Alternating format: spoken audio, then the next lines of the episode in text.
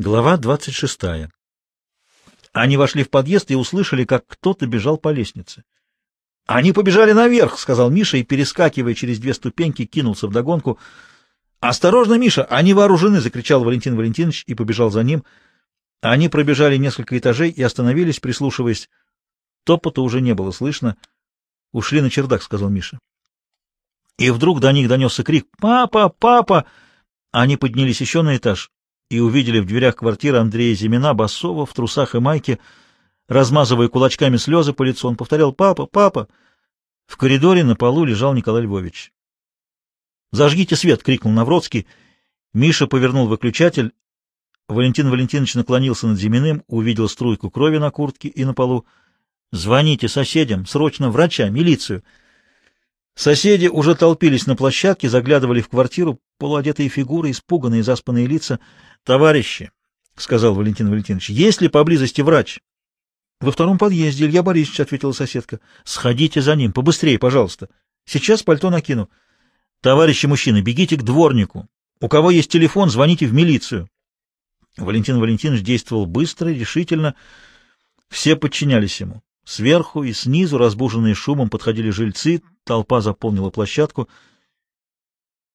Я услышал выстрел. Разбудил Соню, говорю, слышь, стреляют. Я дремала, но сквозь сон тоже слышала выстрел. Потом топот ног по лестнице. Они наверх побежали. Наоборот, вниз. Человека застрелили в собственной квартире. Какой ужас. Но побежали наверх. Бандиты. Они вниз побежали. Зачем наверх? На крышу, на небо? Валентин Валентинович сказал, Андрей, пойди оденься, простудишься.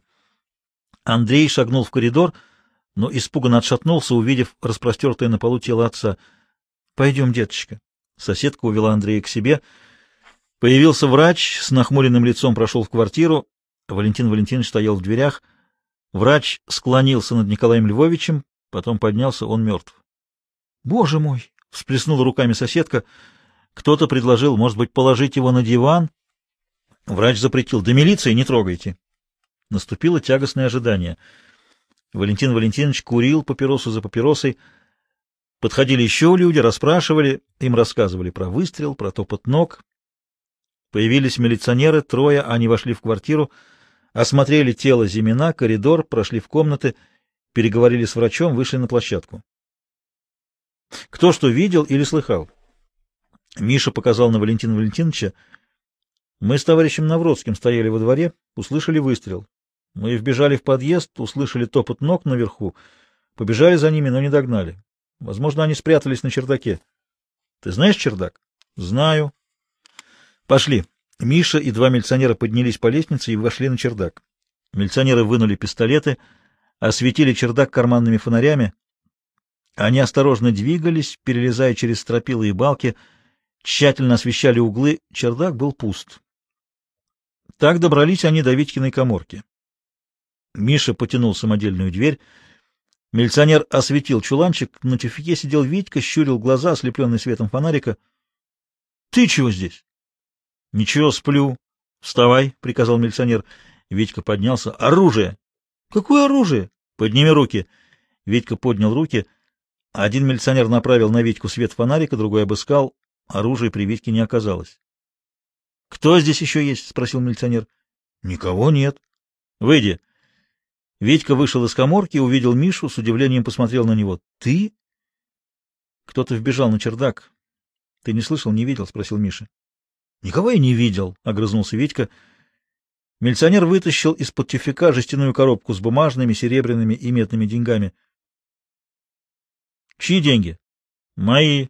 — Куда револьвер закинул? — Не видал я никакого револьвера. Чего пристали?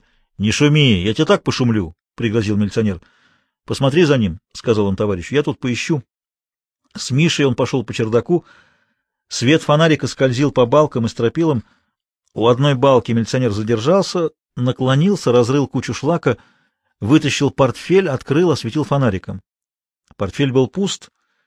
На внутреннем клапане серебрилась монограмма Николаю Львовичу Зимину от коллектива фабрики. Они вернулись к коморке, милиционер показал Витьке портфель. «Где взял портфель?» Не видел я этого портфеля. Пошли. Жильцы стояли на лестнице, внизу и вверху. свешивались через перила, поминутно хлопала дверь подъезда, подходили еще люди. Толпа расступилась, пропуская в квартиру милиционеров и Витьку. Миша остался на площадке. Валентин Валентинович стоял в дверях. Послышался шум машины, подъехавшей к подъезду. Агенты угрозыска вошли в квартиру. Они вышли оттуда с Витькой и поднялись на чердак. Миша устал, хотелось спать. Он присел на ступеньку лестницы, прислонился к перилам. В широких окнах брезжил ранний майский рассвет. Валентин Валентинович стоял в дверях квартиры, и как не устал Миша! Он не мог не заметить на лице Навродского выражение плохо скрываемой тревоги, напряженности, готовности к любым неожиданностям. Жильцы не уходили, подходили новые, подошли отец и мать Витьки. Отец был трезв, суетлив, поворачивался во все стороны, слушал разговоры, все время приговаривал «Так ведь разобраться надо по справедливости, а как же, иначе нельзя». Мать смотрела на всех умоляющим, жалким и затравленным взглядом. В квартире что-то происходило, осмотр или обыск. Тело Николая Львовича перенесли в комнату. Вернулись с чердака агента угрозыска с Витькой. Мать метнулась к нему, но Витька сурово проговорил, «Чё кидаешься?» Можно было только подивиться его дерзкому хладнокровию. «Отойдите, гражданка», — сказал агент. «Это его мать», — объяснил кто-то из толпы. «Незачем волноваться», — ответил агент. «Все выяснят». Они опять вошли в квартиру. Миша сидел на лестнице, Валентин Валентинович стоял в дверях. Настало утро, люди уходили на работу, другие толпились на лестнице, во дворе, у подъезда. Из квартиры вышли милиционеры, между ними шел Витька. Все хлынули за ними, спустились во двор и Миша с Валентином Валентиновичем. «Проходите, граждане, проходите», — говорили милиционеры, раздвигая толпу. В воротах Витька оглянулся, разыскивая глазами мать, но, видно, не нашел ее. Его взгляд встретился с Мишиным взглядом.